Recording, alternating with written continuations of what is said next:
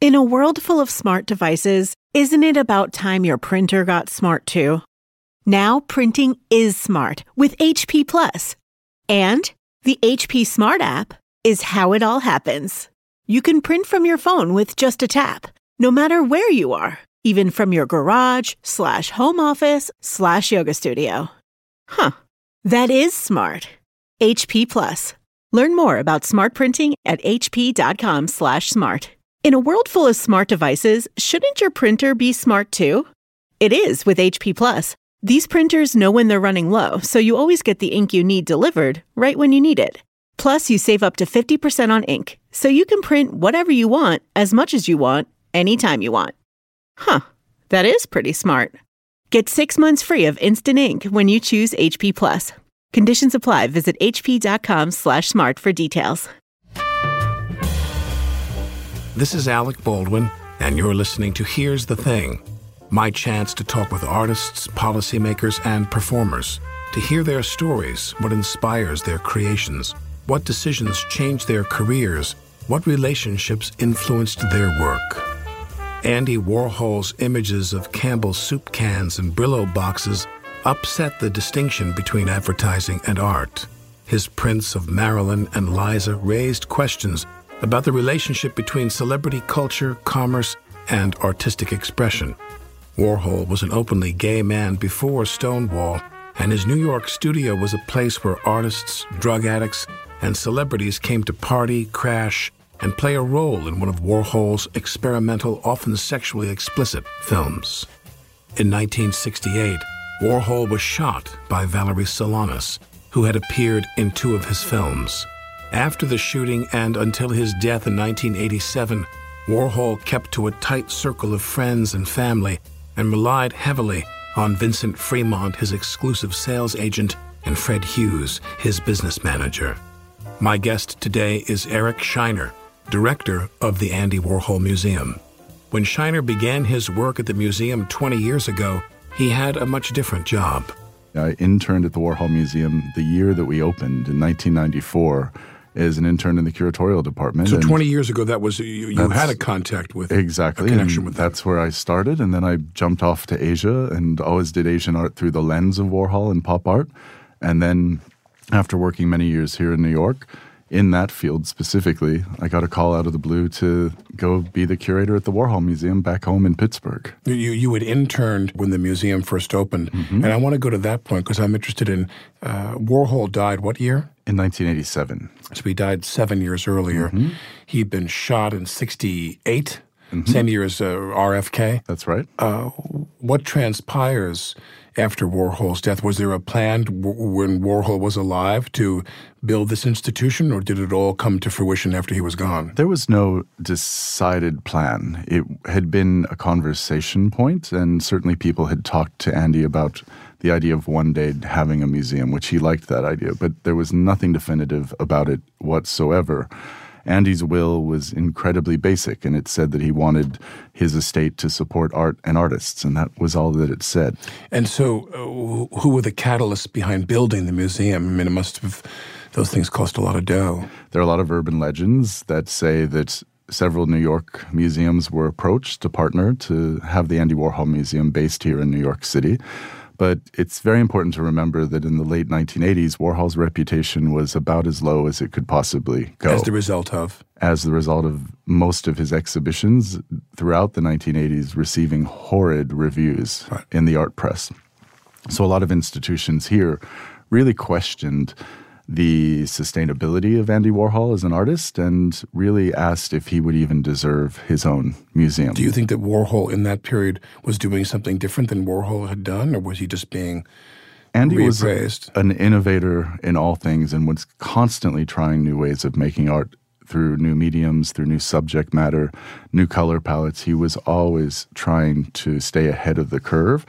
And that often affected him negatively in that sometimes the work that he was doing was too fresh. It was too current. It was too of the moment. For example? For example, the dollar sign paintings. Right. And thinking about what the, that year, nineteen eighty-one. Is the two hundred dollar bill paintings in that? two hundred one dollar bills was his very Which first silk screen painting. Which sold for forty-three million dollars. Exactly. So that's an early nineteen sixties work, nineteen sixty-two. So he was being uh, dismissed for that. He was. And, um, you know, a lot of people said that it was too tacky to paint money. It was too gauche. And when we look at those paintings today, what's more indicative of the early nineteen eighties in New York than the almighty dollar? He hit it square on the head. But Andy loved money. I mean, that was one of his driving forces, and he drew and painted money really throughout his entire career. But we when you a, say he loved money, not just his art, but loved money in terms of his own wealth. Oh, absolutely. But he became that way. He did not monetize well in the sixties, and he stopped painting what year? When did he stop painting? Well, that he went into his filmmaking period. nineteen sixty-four is when he really shifts focus to the film making. Um, he starts experimenting in nineteen sixty-three. In sixty-four, declares that he's going to be a filmmaker, and yet never stops fully painting or fully making art. He was always making something, but he definitely put the, the onus of his focus on film in nineteen sixty-four. And then he comes back to painting. Well, not that he really ever left, mm-hmm. but he, he shifts back again, concentrating more on painting when? Early nineteen seventies is when he really goes back to it. The shooting has a lot to do with that. I was going to ask you. As yeah. well, when he starts to rethink his life and that he does quite literally die um, as a result of the shooting. He's miraculously brought back to life after hours and hours of surgery. How did he surgery. change after the shooting? Because I think to myself, is that when he decided he wanted to? And I don't say this in a vulgar sense. Yeah.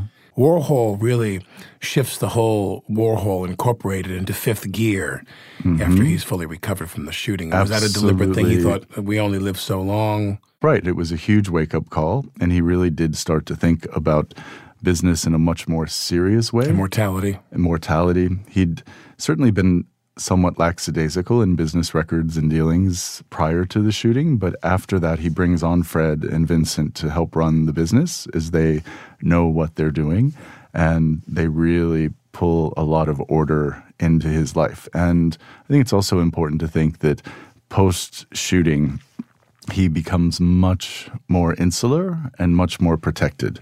So we all know about the parties at the factory. Sure. And it was, that ends at that period. It ends one hundred percent. Fred and everybody, we shed his, he sheds his skin. He does. He Fred still gets is him to shed his skin. Social in ways, but he doesn't allow many people in. And security and safety have a lot to do with that. When I think of Warhol, he seemed, um, not on the surface, but underneath, very jaded and very cynical. And very playful and very boyish and very... Mm-hmm. Uh, a guileless at the same time, with this tremendous yin and yang in him. Mm-hmm. Is that an accurate portrayal? That's one hundred percent accurate. You hit it directly on the head. And, and who did he trust? His trust was probably very difficult to get, real trust. He trusted his family one hundred percent, stayed in regular contact with his brothers back in Pittsburgh with weekly telephone calls. They were the rock, um, certainly. How many brothers? Two brothers. What did they do? Paul and John. Paul was in the scrap metal recycling business, and Paul just died about a year and a half ago at the age of ninety-one. Um, the first to come in, the first if to Warhol go. If Warhol were alive now, how old would he be? Um, Andy would be, let's see, eighty-seven this August. God, wouldn't it be great to have an eighty-seven-year-old Warhol around? It would be. Could you imagine? It's always interesting. Wouldn't you love to be on the phone gossiping with an eighty-seven-year-old Warhol? Oh, he loved to gossip. It was, exactly. Of he course, was a great gossip meister. Indeed. So, um, and the other brother he, was... And the other brother was who? John. And John was a businessman and a salesman and was very much Andy's confidant in so many ways. Was fame itself changing? Because he's photographing fame. Hmm. Did fame have to become different? It's such an interesting thing to think about because in so many ways Warhol becomes famous because of his depiction of fame. So he is really linking himself to the very concept of fame and to the celebrities that drive the fame machine. Certainly when you think about what fame meant across America in the late nineteen fifties, early nineteen sixties. How would you characterize that? It's a very different universe. Right. It's a much more private world. Celebrities are certainly famous for their acting, for their personas, singing. Their yeah. singing, but a talent. And that the world of press that puts that out is a completely different media universe. The media, media is landscape is completely but changing different. Then. And certainly changing, But when you think about it, it relies so much on press and print. And visual images. Visual images in the newspaper mm-hmm. or in a gossip Magazines rag. Magazines are huge. Huge. Life magazine is no the internet. End-all, be-all, no internet. And Warhol realizes that not only do people like Marilyn and Liz become famous through that media angle, but so do artists. And he's looking very carefully at and how... And where is the art in fame? Well... He asks himself, I think. So absolutely. Where is the art here? And he knows that Jackson Pollock and a few other abstract expressionist painters who have been um, featured in Life magazine and other mainstream media sources are household names and famous. And that's what he wants more than anything, not only to be respected as an artist, to to be known as an artist, which is really... one of the major driving forces in his life. I think that, um, you know, television obviously is coming mm-hmm. into its own in the early sixties. T V, engaging with someone's imagery. It's not just a, a voice coming out of the radio. And to me, Warhol represents someone who starts that process in modern life of taking famous people and saying, they're here to be consumed by you like a product. Exactly. And that's why he does what he does, because he realizes that celebrities are a consumer product. A product. Just like buying the Campbell's soup can, right. just like buying Brillo they're boxes a part of our lives, or Heinz. Like air and water. That we need to survive in ways, and yet... Um, we can certainly live without them, but we need to have them in our lives, and we buy them. Because you do buy those gossip rags. You buy into something. Well, the, the, and, well obviously, we've we've evolved to that. We take the television and pair it with what Warhol is doing. Mm-hmm. Certain people who shall remain nameless, they have a debt of gratitude they owe to Warhol. Absolutely. And when you think about his... front and center depiction of fame and consumer products, there's also another side of the coin that has to be factored in, which also plays directly into this, and it's about death and disaster.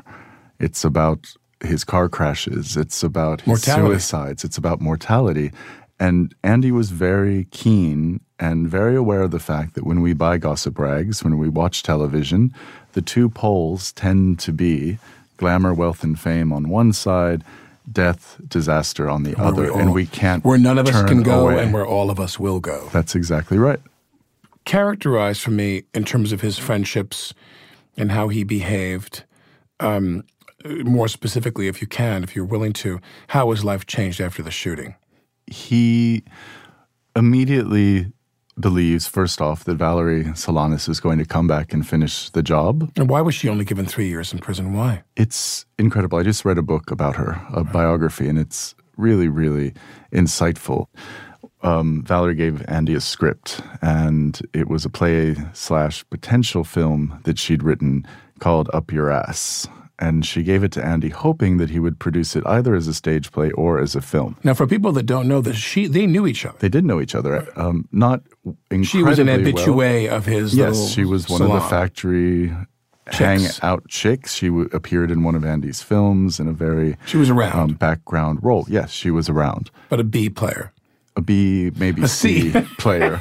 And Valerie had a lot of really deep, dark, horrible things that had happened to her in her life, and it created a lot of psychosis, and she was not stable in any sense, and yet she was incredibly smart and was a, a feminist who wanted to eradicate men from the world. That's what the play was about. She started a one-woman um, group called um, SCUM, the Society for Cutting Up Men, and wanted to eradicate men from the earth. I think that Andy, being a man, probably didn't like that idea so much. Right.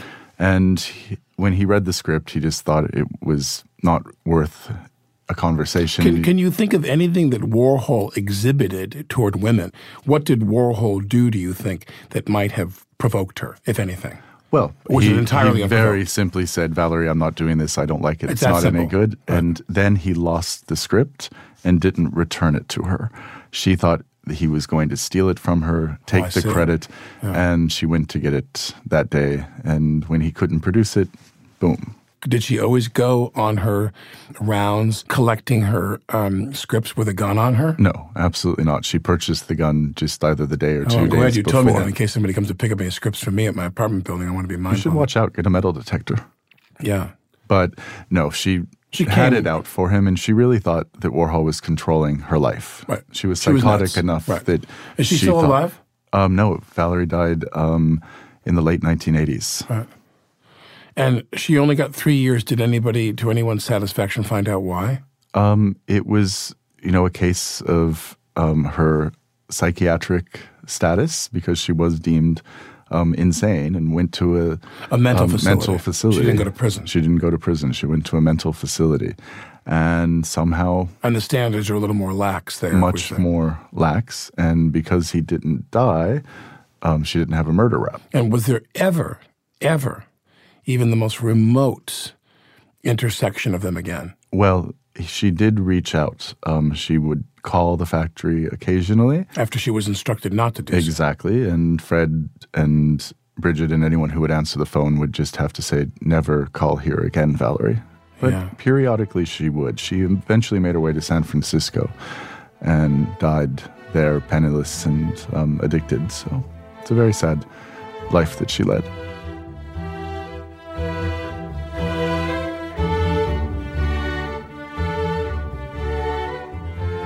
This is the I Shot Andy Warhol suite, written by John Cale for the movie I Shot Andy Warhol. Valerie Solanas was played by Lily Taylor. Take a listen to the Here's the Thing archives, where I spoke with artist Eric Fischl about his own dreams regarding art and commerce. I used to have this fantasy that um, when my muse left me, I would still be able to make product. Right, that I that I, that I I wouldn't be making art anymore, but I'd be making things that look like art, and that that was okay. Take a listen at here's the thing dot org. Hi, I'm Alec Baldwin. Don't you think it's cool to care? Carrie Yuma knows fast fashion's not sustainable, and decided to spin that conscious mindset to create high-quality, low-impact sneakers. Their best-selling Aka style is the perfect durable sneaker for dressing up or down, pairing a fresh look with broken-in level comfort. Aka is made with organic cotton canvas and ethically sourced rubber, and every pair comes with Carrie Yuma's signature cork and Mamona oil insoles. Aka's already found its way into my summer shoe rotation. Find your pair and choose from a range of bold and beautiful colors. Right now, there's fifteen percent off at cariuma.com slash Alec. With how much we rely on our devices, it's easy to forget about the hardware we're born with. Take ears. Like fingerprints, your ears are totally unique. Too bad your earbuds aren't. Unless you've got Ultimate Ears Fits True Wireless Custom Fit Earbuds. Ultimate Ears Fits offer premium sound and all-day comfort. Their groundbreaking Lifeform technology guarantees a perfect fit in only sixty seconds. Just put in the earbuds, connect to the app, and watch as the purple L E Ds form the earbuds to your unique shape. With eight hours of continuous playback on a single charge and up to twenty hours with the charging case, Ultimate Ears Fits are the perfect choice for listening to your favorite music and podcast all day long without pain or discomfort. For a limited time, get fifteen percent off above the current offer of your pair of Ultimate Ears Fits True Wireless Earbuds at ue.com slash fits. Just use promo code FITS at checkout. That's fifteen percent off the current offer with promo code FITS at ue.com slash fits. Fits. My guest today is Eric Shiner, director of the Andy Warhol Museum in Pittsburgh. Warhol's work has inspired countless artists and filmmakers. One of Warhol's own influences was Marcel Duchamp, best known for his porcelain urinal titled Fountain. Duchamp was by far and away his favorite artist. And they Duchamp met, lo- like, favored uh, Warhol. Oh, absolutely. Liked his work. Yeah. They met. They um, became friends in the nineteen sixties. Um, Duchamp is in several Warhol screen tests, for example. And they had a very interesting back and forth about the ready-made, about taking something literally off a grocery store shelf and turning it into art. And most concepts of Warhol's find their foundation in a Duchampian aesthetic, one hundred percent. People mentioned either that Warhol painted the soup cans in the different flavors was one side of the coin or the other, either because his mother made him the soup all the time and he liked the soup, or his mother made absolutely. him the soup all the time and he hated the soup. Which was it? Do you oh, know? He loved the soup. Okay. Yeah, absolutely. And she really did nice. serve it to him every day. And we have at the museum in our collection what, if one wanted it to be, could be the Rosetta Stone of Warhol. And that is a drawing that Julia, his mother, made in nineteen fifty-three of two Campbell's soup cans and two cats. And in her amazing Cyrillic script, it says Campbell's soup, very gut, G U T. So she beats him to the punch by nine years in this drawing and depicting Campbell's soup. And we know that Andy knew about this drawing because he kept it. So Andy's and paintings are not just of Campbell's soup. They're paintings of his mother's rendering of it. It goes even more meta than everything that. goes back to Andy's mother. She was an artist. They were close. They were incredibly close. She was an artist. She was an artist. What kind of work did she do? Drawings of cats and angels. We have many up on display at the museum. She was incredibly talented. And she also, and this is really formative for Andy, makes sculptures um, in the form of little pots of flowers, and she makes them out of tin cans, and they just happen to be Campbell's soup cans. So she literally cuts the cans to make metal flowers and makes these arrangements, and then she goes door to door in the rich neighborhoods of Pittsburgh, Squirrel Hill, Shady Side, and sells these things door to door with the boys hiding in the bushes watching her, so that she can make a little bit of extra money to make ends meet to help the family. So not only does Warhol have this artistic Um, training from his mother, he also has a very important economic training in that he sees that one can make money from art. And certainly when he arrives here in New York and starts making cold calls immediately, it's exactly what he saw his mother doing when he was a kid. So incredibly important relationship. And Julia was so convinced that her little baby boy could not take care of himself here in the big city. About eighteen months after Andy moves here, Um, he arrives in nineteen forty-nine. In early nineteen fifty-one, Julia makes the move and moves here to New York and moves in with Andy on his apart- um, to his apartment on Lexington. And lived there for how long? Until the end of her life. In Which was? Early nineteen seventies. So she was ill. She went back to so Pittsburgh. So she lived through his shooting? She did. She rushed to the hospital to be with him and take care of him.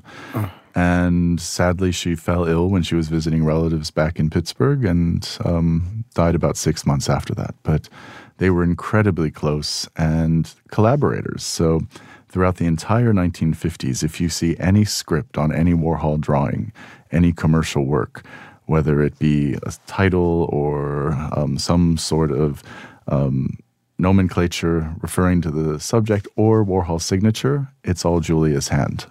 Warhol was the most prolific and produced the most of his paintings and prints and so forth during what period? nineteen sixty to nineteen eighty-seven is the, the true period of his painting, but he does experiment with painting for a while. In the nineteen fifties. And, of course, it does have fits and starts in between. Would you say that that after the shooting he was even more prolific? Absolutely. So that's that's the most prolific period. The most prolific period is the mid-seventies through the end of his life. When you have a museum that is dedicated to one person's work, mm-hmm. uh, I'm assuming people are giving you things to exhibit all the time. And and how much of it do you own? How much of Warhol stuff do you guys have? We have the biggest collection of Warhol in the world, first off. And how did also, you do that? Everything, for the most part, came f- directly from Andy's studio. From He'd been holding things back from every period, every series. Why he was doing that, we have to question whether it was to hold it back so that one day it would be more valuable so that he could sell it for a lot more than when he made it in the nineteen sixties, for example, or if he was thinking about there one day being a museum. And there are arguments on both sides of that equation. But um, I would say that we're in the ninety-five percent range in terms of what we have. We're really only missing about ten prime examples of specific paintings from specific series, and those are the things that we have access to and can borrow from um, the owners. But and people are normally accommodating. For the most part, yes. And support the mission. Absolutely. Of the... And those are the things that one day we hope those collectors will think about donating one day to the museum so that we have a full survey of his work. How would Warhol describe to people his filmmaking career, which to me is Warhol's films, I still have a trouble getting my hands around that and my head around that, that it's not kitsch, you know, and that, and that and to use that word. Do you have an archive of his films, obviously? Do you screen we his do. films there? We have all of them. We actually own, you own all of the films. How and, many are there? Oh, there are mi- literally a million feet of film, if not more. And, and how many were actually cut into actual, actually titled? Probably about twelve dozen, if you look at a, a film in as much as there's some sort of a, an arc or a storyline, but not always. And then the screen tests, right, of which there are well north of five hundred of his filmic portraits of people that he knew, beautiful people and complete strangers, and everything in between. So Warhol's film is a complete treasure trove that is very untapped. Uh, I mean, many people in the art world have... Um, I don't want to say reluctantly, but they've they've come to an appreciation of where Warhol's place is in, in uh, contemporary art. Are there people in the film world who've done the same thing? Oh, absolutely. And Andy is viewed as one of the earliest and most important avant-garde filmmakers here in New York, along with Jonas and with Jack Smith. So Jonas Mekas, Jack Smith, Andy Warhol, always viewed as the top three there at the very beginning. What's the film you think that is that represents his work as a filmmaker best? Wow. That's What's the one thing? What, what do people who come to the museum, what, how do they respond? What film do they respond to most? I think that Empire is the one that really gets people because it's a static shot of the Empire State Building for over eight hours. And Andy sets about making the most boring film ever made. And it was all about deconstructing the notion of cinematic narrative, of taking a storyline out entirely and focusing on one object. The only thing that happens is as it becomes dusk, the lights turn on. We recently realized that the lights on the Empire State Building were a very new thing in nineteen sixty-four to celebrate the World's Fair, the year that it was filmed. And people think of it as a durational um, experience. When it came out, people challenged themselves to try to stay awake to watch the entire thing. And I don't know if anyone has ever done that. I actually, well, Blake, Blake Gopnik, the um, art critic who's working on a Warhol book right now, has actually stayed awake for the entire thing, and he should oh, be God. lauded for that. But it was just this idea of completely redefining what film was and could be. And I think because of that, um, Empire or Sleep, his two earliest films, um, are important. But Chelsea Girls is also a critical um, film for Andy Warhol in that it's this idea of voyeurism. It's the idea of being a fly on the wall at the Chelsea Hotel and seeing all of the strange denizens of that very um, odd and quirky environment and seeing the drama that unfolds there, room to room.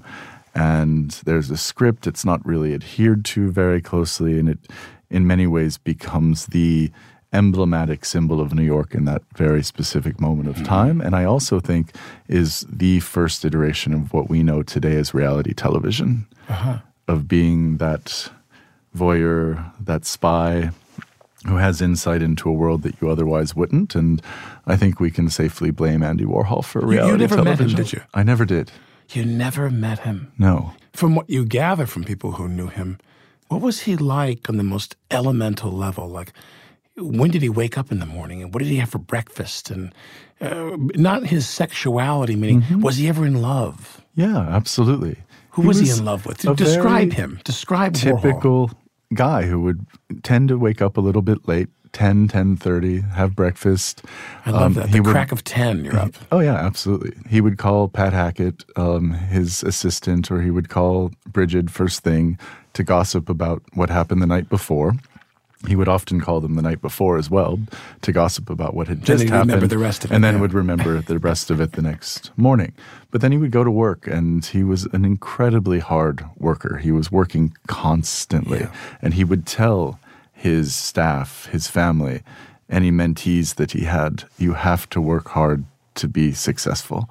This is not something that comes just because of your talent or your skill. You yeah. really have to work. And he was a workaholic. So I would assume that he was working eight to ten hours a day, every day. On Sundays, for example, he his would go... His studio where he did his painting was where back then? Well, it depends which his one. His home was there on forty-ninth? Four, his house was on sixty-sixth Street, sixty-sixth between and Park Lex. and Madison. Okay, the first house was at eighty-ninth and Lexington, and right across from Gristides. Uh-huh. He lived there until the early nineteen seventies. Um, and then he bought a mansion on sixty-sixth Street between Park and Madison. There's a plaque on the house, so anyone walking on the north side of the Who street. Who lives there now? Um, I'm not at liberty to say, but it is someone that has a certain private Warholian connections. There you go, great. Yeah, and it's he's kept the house exactly as Andy um, had it, except for a new kitchen and things like that. But right. Otherwise, it's just like walking into the house. It's amazing. But um, Andy, of course, was a social being, so he would throw lunch parties at the factory, especially down at eight sixty Broadway on the northwest corner of Union Square. Now, when you say the factory, the factory was where? The first factory was on forty-seventh Street between second and third. Um, sadly, that building was torn down in over the nineteen seventies, right over by the U N and Japan Society, and it's now a parking garage. Ooh.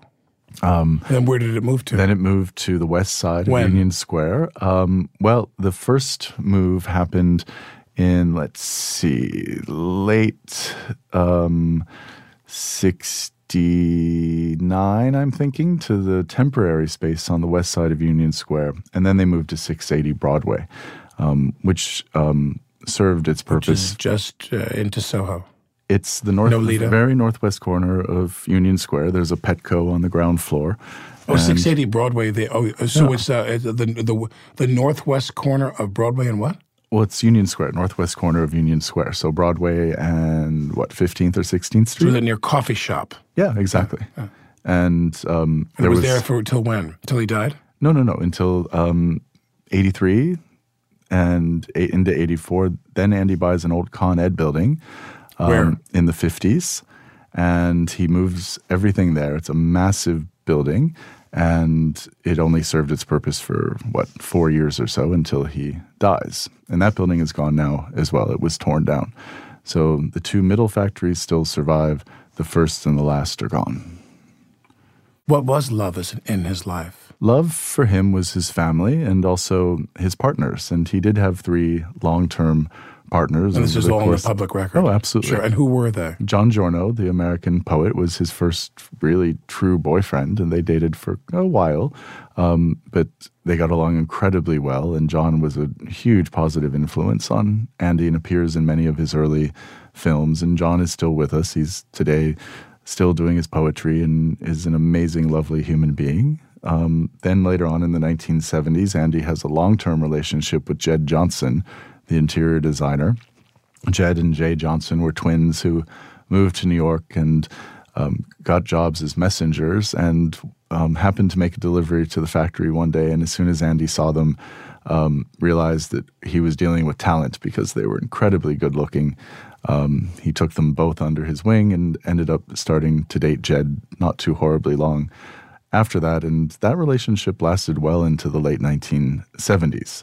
Um, they broke up. Um, they had their dachshunds together, and there was a bit of a scuffle over who was getting the dogs. But they had a very loving, long-term relationship. You you mean and a literal scuffle? A little, well, not that way, but yeah. And then his last long-term boyfriend was John Gould, who was a Hollywood um, executive at Paramount. And they had a long-distance relationship between New York and L A and would often meet in Aspen to spend time together. And that was Andy's last boyfriend. And it was in a time uh, well before there was any discussion about gay marriage and so forth. But something tells me that even if there were gay marriage, he wasn't the marrying kind. No. He was a solo act, wasn't he? He really was in so many ways. And, you know, Andy towed the line right down the middle of those two poles. He wasn't radical and out with an agenda, nor was he closeted and hidden either, but he uh-huh. somehow was right in the middle of that. Interesting. He just didn't talk about it yeah. and was incredibly queer in his outward presentation to the world, and yet he didn't define his life by his sexuality. Right. That was a, you know, certainly a major part of him, but it wasn't what he led with. If he were alive today, what would you ask him or what would you want to say to him? It's interesting to think about if you had access to this person. And I will say that um, there are occasional um, seances and um, people who try to talk to Andy in the afterlife and send messages to me through an artist. And it's a very creepy thing, and I never ask any questions because I don't really quite buy into that. However, comes with your job. Yeah. It does. Well, trust me, there's a lot of weirdness that comes along with my job in the Warhol world, which is fantastic, which is why I love it. But I think at the end of the day, I would be much more interested in the psychology of Andy Warhol and how he in felt everything had played out. Was he happy with the way his life unfolded? I can pretty much guarantee you that he would say yes, but yet one never knows. So I would want to get into his, his career, you mean? His mind and how he viewed everything as it played out. Did he feel as though he mattered? We know today that he did in so many ways, and that's what our daily work at the museum more than he ever about. dreamed, probably. And then, of course, I'd want to ask if he was happy with the museum.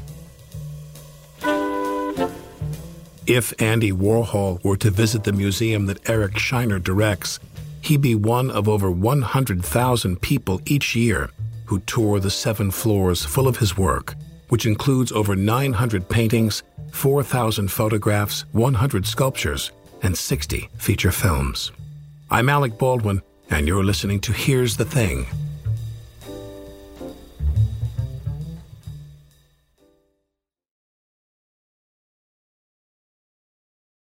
Enjoy! Thanks. The order breakfast at the McDonald's drive-thru. Tell yourself you'll wait to eat it at work, but it smells way too good.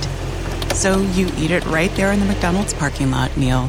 There's a meal for every morning at McDonald's. Right now, get any size iced coffee for ninety-nine cents until eleven a.m. and pair it with your favorite breakfast sandwich or one of our tasty bakery treats. Price and participation may vary. Ba-da-ba-ba-ba. McDonald's. I'm loving it. September tenth, two thousand one, one block from the World Trade Center, security cameras captured the last known images of Doctor Sneha Ann Phillip shopping. At seven eighteen p.m., she swipes a credit card, grabs her bags, and exits onto the street, into the rain. She never comes home. The next day, we just had a, a plane crash into level four of the World Trade Center. Chaos.